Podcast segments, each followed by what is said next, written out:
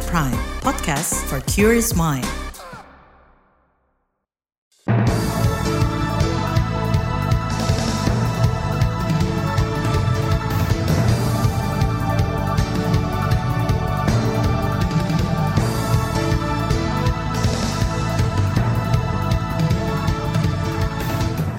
Selamat pagi saudara, berjumpa kembali melalui program Buletin Pagi edisi Selasa 3 Oktober 2023. Saya Naomi Liandra. Sejumlah informasi pilihan telah kami siapkan di antaranya. Pemadaman karhutlah hadapi sejumlah kendala. MK tolak gugatan uji formil Undang-Undang Cipta Kerja. Setahun tragedi Kanjuruhan, hak-hak korban tak kunjung dipenuhi. Inilah Buletin Pagi selengkapnya. Terbaru di Buletin Pagi. Saudara, upaya pemadaman kebakaran hutan dan lahan di berbagai daerah belum menunjukkan hasil signifikan. Di Sumatera Selatan lebih dari 4.000 hektar areal yang terbakar, sekitar 27 persennya adalah lahan gambut. Titik terbanyak ada di Kabupaten Ogan Kemiring Ilir seluas 2.600-an hektar. Disusul Ogan Ilir 500-an hektar dan Banyu Asin 400-an hektar. Menurut Direktur Pengendalian Kebakaran Hutan dan Lahan KLHK Thomas Nivin Luri, karhutla disebabkan musim kemarau berkepanjangan dan ulah manusia. Dan kita masuk sekarang di masa El Nino di mana tingkat temperatur yang tinggi, kemudian ketersediaan biomasa atau bahan bakaran itu di areal di dalam uh, di areal penggunaan lain atau di kawasan itu tinggi dan uh, permukaan air tanah itu menurun tinggi muka air tanah khususnya di gambut juga jadi berkurang sehingga memang kerentanan terhadap kebakaran itu bisa saja terjadi oleh hal-hal yang uh, disebabkan oleh karena uh, faktor kegiatan manusia yang tidak produktif itu. Direktur Pengendalian Karhutla KLHK Thomas Nivin Luri menambahkan petugas di lapangan menemui sejumlah kendala dalam upaya pemadaman, di antaranya kurangnya ketersediaan air dan lokasi kebakaran yang sulit dijangkau. Opsi lain yang diterapkan adalah dengan teknologi modifikasi cuaca dengan menggandeng BRIN, BMKG, BNPB, TNI, dan mitra swasta. Kata dia, langkah-langkah pencegahan karhutla juga terus digencarkan. Misalnya, patroli terpadu di titik-titik rawan yang melibatkan TNI Polri, Pemda, dan komunitas.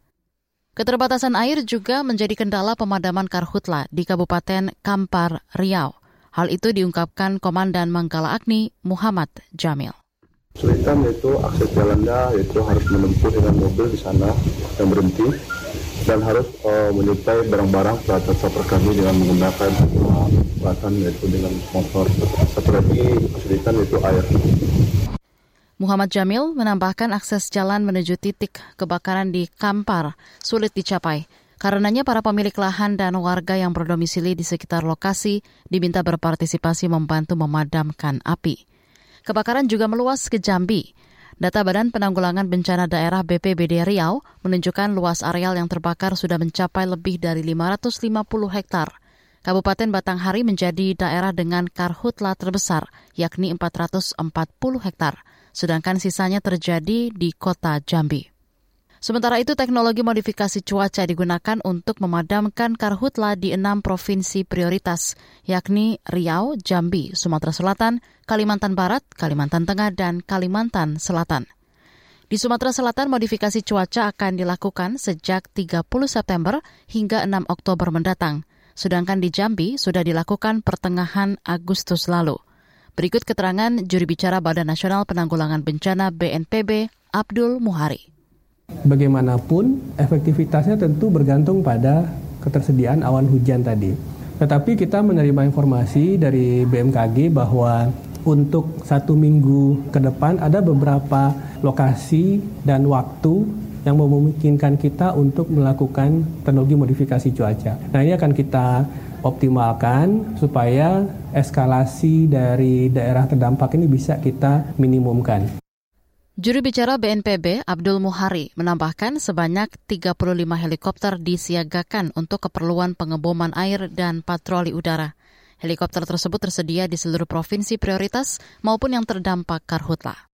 Di lain pihak, Masyarakat Penanggulangan Bencana Indonesia MPBI menyatakan pemerintah daerah seharusnya jadi ujung tombak percepatan penanganan karhutla. Ketua MPBI Diki Pelupesi menyebut kemauan politik Pemda sangat rendah dalam upaya mengurangi resiko bencana. Akibatnya karhutla dan bencana kabut asap selalu saja berulang. Mereka harus kemudian mengerahkan dirinya untuk bisa memadamkan ini. Pemerintah setempat, pemerintah daerah ini harus kena bisa-bisan untuk mengerahkan sumber daya mereka gitu. Nah saya khawatir kemudian kalau kemudian ya pemerintah daerah nggak bisa habisan ya akhirnya masa kemudian apa kehidupan masyarakat terganggu dan kemudian baru merasa tidak mampu lalu kemudian nanti dan masalah ini akan bisa ditanggulangi ditangani gitu bisa dipercepat Ketua MPBI Diki Pelupesi mendorong Pemda bergerak cepat. Jangan sampai kobaran api makin meluas dan aktivitas masyarakat terganggu. Pemda juga didesak membentuk peraturan daerah terkait pengurangan risiko bencana. Di dalamnya termasuk soal kejelasan langkah dan koordinasi pemadaman karhutla. Saudara, kereta cepat Jakarta-Bandung gratis hingga pertengahan Oktober. Informasinya hadir usai jeda, tetaplah di Buletin Pagi KBR. You're listening to KBR Pride, podcast for curious mind. Enjoy!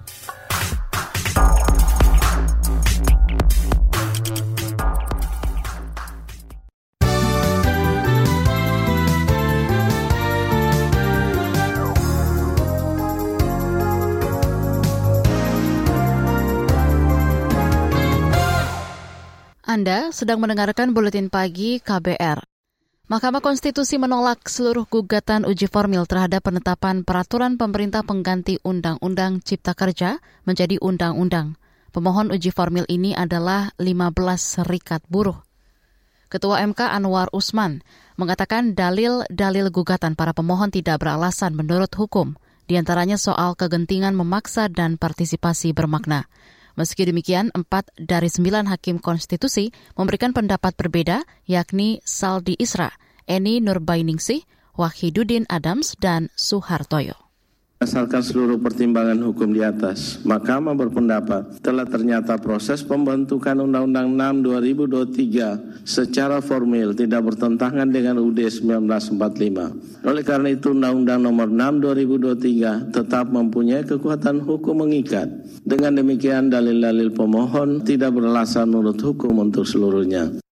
Itu tadi Ketua MK Anwar Usman. Sementara itu Presiden Konfederasi Serikat Pekerja Seluruh Indonesia KSPSI Andi Gani Nenawea menyebut putusan MK melukai rasa keadilan buruh. Selanjutnya buruh akan mendiskusikan langkah selanjutnya termasuk opsi melancarkan aksi mogok untuk melumpuhkan kawasan industri. Kita ke informasi pemilu.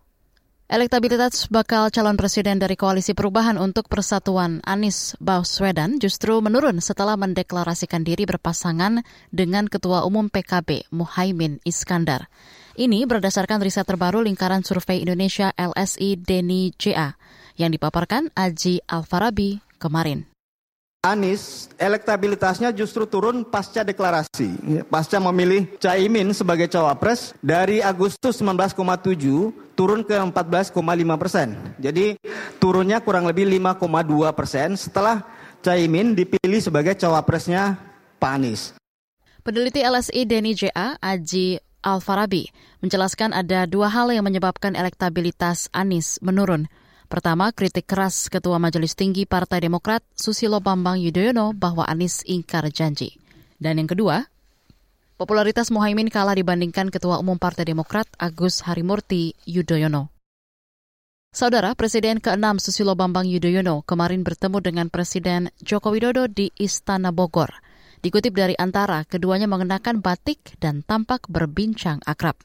Pertemuan Jokowi dan SBY terjadi di tengah makin menghangatnya suhu politik di tanah air menjelang pendaftaran bakal capres-cawapres mulai 19 Oktober mendatang. Selain itu, tengah mencuat juga isu perombakan atau reshuffle kabinet karena dugaan keterlibatan dua menteri kabinet Indonesia Maju dalam kasus hukum. Beralih ke berita ekonomi, Biaya perjalanan kereta cepat Jakarta-Bandung Wush gratis hingga pertengahan bulan ini. Menteri Koordinator Kemaritiman dan Investasi Luhut Panjaitan berharap Wush ikut mendorong masyarakat beralih menggunakan transportasi umum guna mengurangi emisi karbon. Tentunya semua berjalan dengan aman dan nyaman berkat kehandalan sistem yang telah teruji. Berkat tingginya rasa penasaran masyarakat terhadap uji coba gratis KCJB, maka kami bersepakat hingga pertengahan Oktober Bapak Presiden, pengoperasian kereta api cepat Jakarta Bandung masih tidak digunakan biaya atau gratis. Menko Marves Luhut Binsar Panjaitan mengklaim proyek kereta cepat Jakarta-Bandung bermanfaat bagi bangsa karena menciptakan lapangan kerja baru terutama bagi masyarakat lokal. Selain itu ada pula transfer teknologi mutakhir di bidang konstruksi dan modernisasi perkereta apian. Saudara, inflasi September 2023 tercatat 0,19 persen secara bulanan. Kelompok makanan, minuman, dan tembakau menjadi penyumbang utama inflasi. Hal itu disampaikan pelaksana tugas Kepala Badan Pusat Statistik BPS, Amalia Adininggar Widyasanti, dalam konferensi pers kemarin. Komoditas penyumbang utama inflasi bulanan di antaranya adalah beras, bensin, tarif pulsa ponsel, biaya kuliah, dan rokok kretek filter. Sementara itu, komoditas penyumbang inflasi tahunan antara lain adalah beras, rokok kretek filter, biaya kontrak rumah, emas perhiasan, dan bawang putih.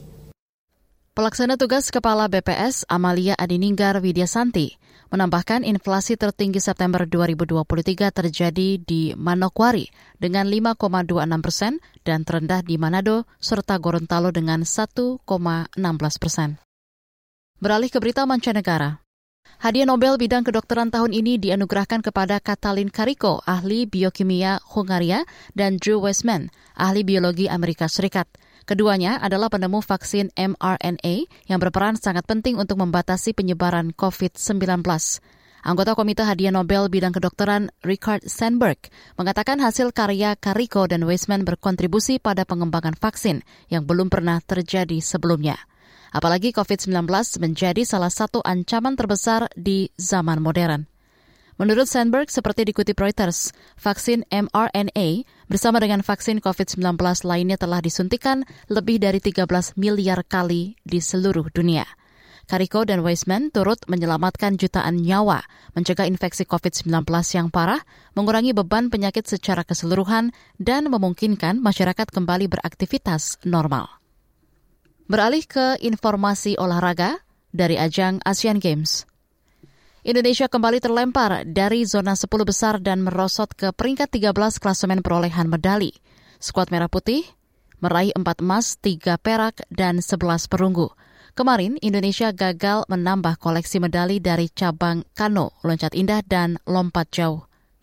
Sedangkan di cabang andalan bulu tangkis, ganda campuran Rinov Rivaldi, Pita Mentari, membuat kejutan dengan mengalahkan wakil Korea, Kim Won-ho, Chong Na-eun. Rinov Pita menang dramatis atas ganda nomor 6 dunia itu dengan skor 21-15, 16-21, dan 21-19. Sayangnya, kesuksesan ini tak diikuti Rehan dan Lisa yang takluk dari wakil Taiwan dua game langsung. Adapun di nomor ganda putra, Leo dan Daniel menang mudah atas ganda Macau. Di bagian berikutnya kami hadirkan laporan khas KBR tentang polemik dicabutnya aturan karpet merah eks-koruptor Nyalek. Informasinya hadir usai jeda, tetaplah di Buletin Pagi KBR. You're listening to KBR Pride, podcast for curious mind. Enjoy!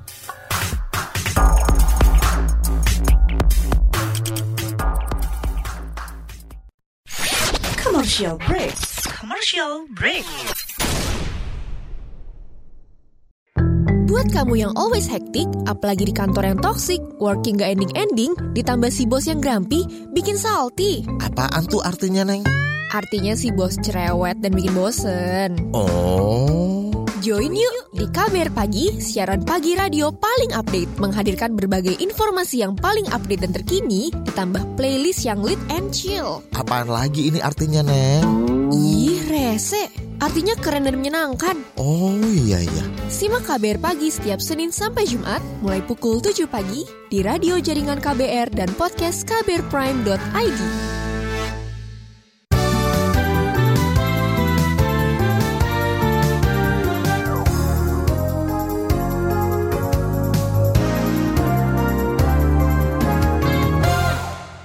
Anda masih bersama kami di Buletin Pagi KBR. Pencalekan ex napi koruptor terus menjadi polemik jelang pemilu 2024. Terbaru, Mahkamah Agung membatalkan peraturan Komisi Pemilihan Umum PKPU yang mempermudah ex napi koruptor maju mencalonkan diri. Lantas bagaimana polemik itu bergulir? Selengkapnya simak laporan khas KBR disusun Hoirunisa.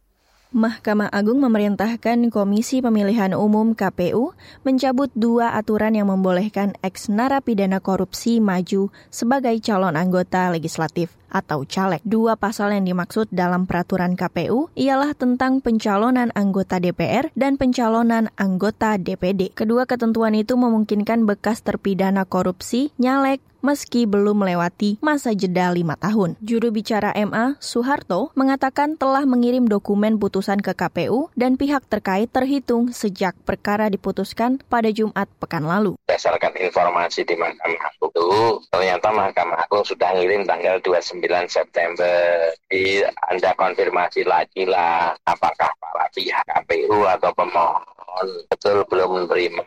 Tapi kalau catatan Mahkamah Agung itu ngirim dulu baru diupload ke sistem. Di situ tergambar tanggal 29 September. Juru bicara MA Soeharto menuturkan, tindak pidana korupsi merupakan kejahatan luar biasa. Karenanya, KPU semestinya menyusun aturan yang lebih berat untuk menyaring calon wakil rakyat. Kata dia, dua ketentuan dalam PKPU itu bertentangan dengan putusan MK dan UU tentang pemilu. Gugatan uji materi diajukan sejumlah lembaga dan bekas pimpinan KPK pada Senin 12 Juni 2023. Peneliti LSM Anti Korupsi ICW Kurnia Ramadana. Koalisi Masyarakat Sipil Kawal Pemilu Bersih yang terdiri dari Indonesia Corruption Watch, ada Perludem, dan kemudian teman-teman ada dua orang pemohon lagi, dan dua-duanya adalah ex-komisioner KPK, ada satu Bapak Abraham Samad, kemudian Pak Saud Situmorang yang akan mendatangi Mahkamah Agung untuk mengantarkan berkas uji materi PKPU 10 dan PKPU 11 tahun 2023. Usai mengetahui putusan MA, peneliti ICW Kurnia Ramadana menilai hal itu jadi bukti bahwa penyelenggaraan pemilu belum berpihak pada pemberantasan korupsi. Kata dia, sebagai tindak lanjut putusan, KPU harus mencoret bekas terpidana korupsi dari daftar caleg. Jika KPU tidak mematuhi putusan MA, maka ICW akan melaporkan ke Bawaslu dan Dewan Kehormatan Penyelenggaraan Pemilu DKPP. Yang pertama, KPU harus segera mencabut pasal-pasal bermasalah berdasarkan putusan Mahkamah Agung berkaitan dengan pemberian karpet merah kepada mantan terpidana korupsi untuk dapat lebih cepat maju sebagai calon anggota legislatif. Kemudian yang kedua, partai politik untuk tidak lagi memasukkan nama-nama mantan terpidana yang belum melewati melewati masa jeda waktu lima tahun. Sementara itu, Komisioner KPU Idham Holik mengaku belum menerima dokumen putusan MA. Dalam keterangan tertulis yang diterima KBR, Idham memastikan bakal mempelajari putusan MA melibatkan ahli. Namun, KPU menilai uji materi telah melewati masa pengujian PKPU yang ditetapkan yaitu paling lambat 30 hari kerja sejak kedua aturan itu diundangkan, yakni pada 18 April 2023. KBR telah berusaha menghubungi tiga komisioner KPU untuk diwawancarai soal tindak lanjut putusan tersebut. Namun, hingga laporan ini disiarkan, belum ada respon dari mereka. Mengutip katadata.co.id kemarin, KPU mengajak beberapa ahli untuk menelaah putusan MA. Hal yang dibahas antara lain soal syarat jeda bagi eks terpidana yang dicabut hak politiknya dan terkait dampak putusan terhadap penyelenggaraan pemilu. Di sisi lain, Sebagian kalangan wakil rakyat juga tidak ingin terburu-buru menyikapi putusan MA. Anggota Komisi Bidang Pemilu DPR, Gus Pardi Gaus mengatakan bakal menunggu salinan putusan MA sebelum memutuskan bakal memanggil KPU. Bagaimana bunyi daripada keputusan Mahkamah Agung tersebut? Artinya gini, kita nggak boleh terburu-buru, kita tidak boleh a priori. Kita bicarakan di komisi, lalu baru kita akan tindak lanjuti bagaimana bentuk daripada kesepakatan yang diambil oleh Komisi 2. Sekarang ini kan kami belum mendapatkan salinan putusan. Anggota Komisi Bidang Pemilu dari fraksi PAN, Gus Pardi Gaus, masih enggan mencoret bacalek berstatus ex-koruptor yang belum melewati masa jeda lima tahun. Ia berdalih tidak ingin gegabah karena langkah itu menyangkut hak seseorang. Menurut data ICW, ada 15 berkas koruptor yang nyalek di DPR maupun DPD. Dua di antaranya adalah Abdullah Puteh, caleg dari Nasdem, dan Susno Duaji, caleg dari PKB. Namun, tidak ada nama ex-gubernur Aceh, Abdullah Pateh, saat KPU merilis 67 nama bekas terpidana korupsi Agustus lalu. Demikian laporan khas KBR, saya Hoirun Nisa. Informasi dari berbagai daerah akan hadir usai jeda. Tetaplah bersama Buletin Pagi KBR. You're listening to KBR Pride, podcast for curious mind. Enjoy!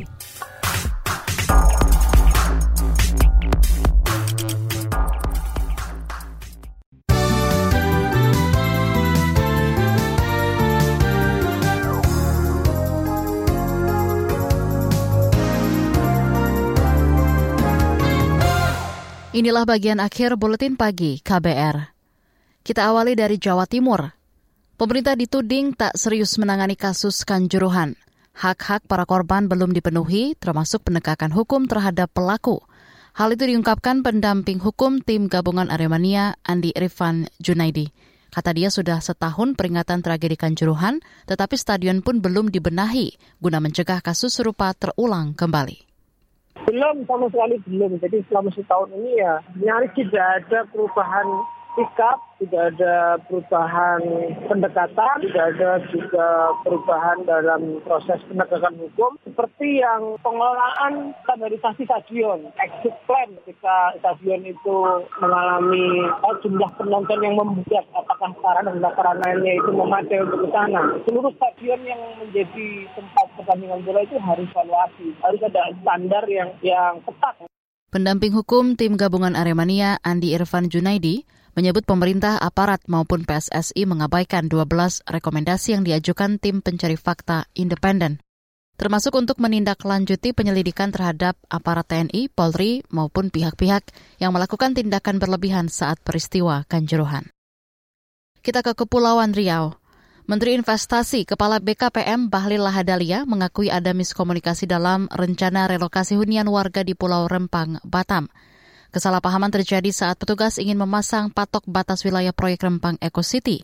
Akibatnya terjadi bentrok antar warga dengan aparat keamanan.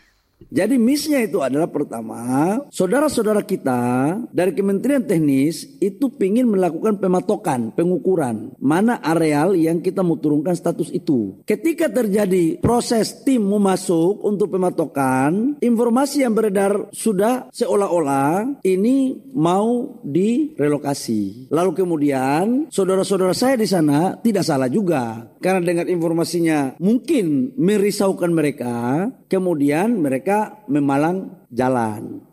Bahlil mengklaim investasi proyek Rempang Eco City bertujuan memajukan dan memberi manfaat besar bagi masyarakat setempat. Bahlil juga mengklaim sejak dirinya menjabat Menteri Investasi tidak ada investasi yang gagal terrealisasi dengan baik. Kita ke Jawa Tengah. Limbah tambak udang, Faname, disinyalir mencemari lingkungan Kepulauan Karimun Jawa, Jepara. Pencemaran ini merugikan sejumlah kelompok masyarakat, yakni petani rumput laut, nelayan, pelaku wisata, petani keramba, dan pengusaha rumput laut. Berikut pernyataan pegiat lingkungan Bambang Zakaria. Petani rumput laut yang terdampak ini yang paling parah. Sebab ini dulu tempat mereka bersandar masyarakat, khususnya di desa Kemujan.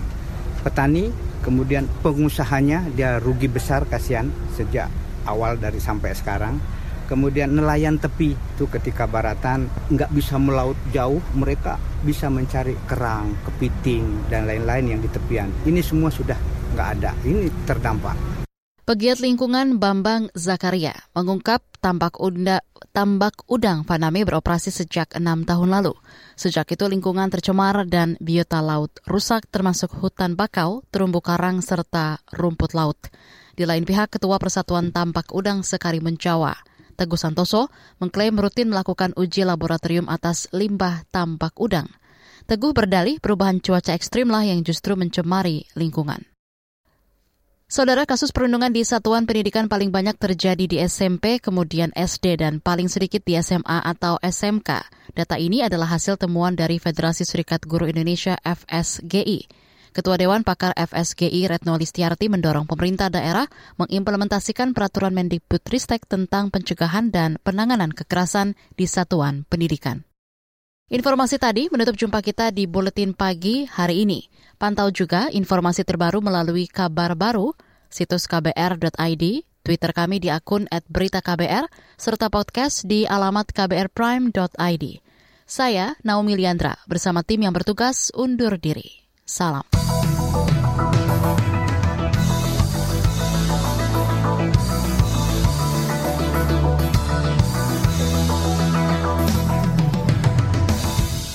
KBR Prime, cara asik mendengar berita. KBR Prime, podcast for curious mind.